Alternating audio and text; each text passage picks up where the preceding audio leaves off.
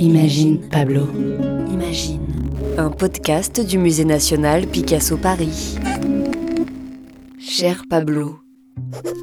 Cher Pablo. Nous t'écrivons aujourd'hui cette lettre parce que nous sommes face à ta peinture, la lecture de la lettre. Nous voudrions savoir qui sont les deux hommes sur la toile et quelles lettres ils lisent.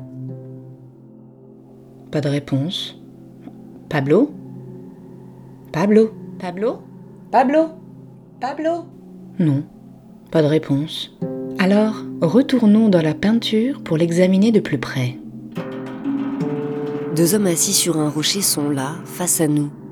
Ils sont si grands qu'ils ont du mal à rentrer en entier sur la toile. Ils sont tous les deux bien habillés, avec cravate, costume et chapeau à la main. Pourtant, tout autour d'eux, le paysage est aride. Le ciel est gris, la terre est rouge. Contrairement aux hommes de la peinture, nous, on ne sait pas ce qui est écrit sur cette petite feuille blanche. Est-ce une lettre de Guillaume Apollinaire, le fidèle ami de Picasso?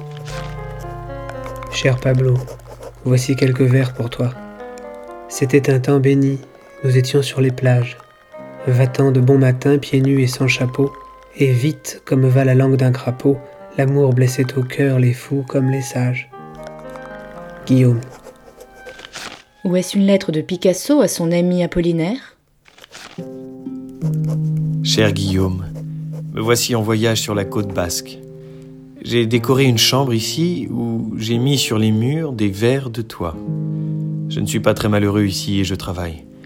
Mais écris-moi de longues lettres, des tas de choses.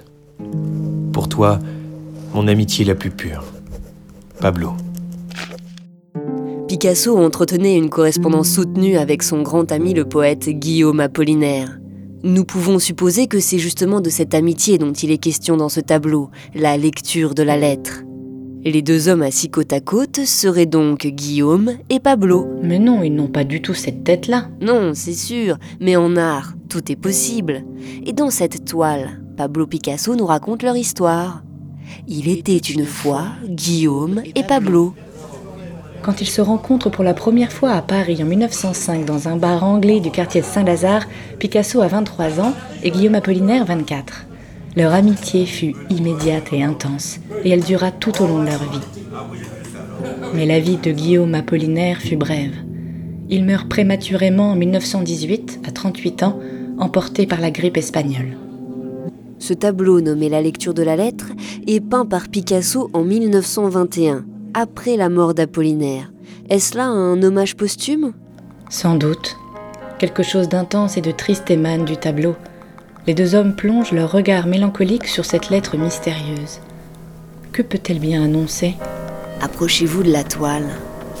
Pas trop quand même. Approchez-vous, voilà, et tendez l'oreille en ouvrant grand vos yeux. Peu avant sa mort, Apollinaire avait adressé un dernier poème à son ami Picasso. Vous entendez? La peinture se met à bouger, la lettre à s'agiter et la voix d'Apollinaire nous arrive. De la toile de Picasso à nos oreilles. Mon ami Pablo Picasso, le 10 juillet 1918.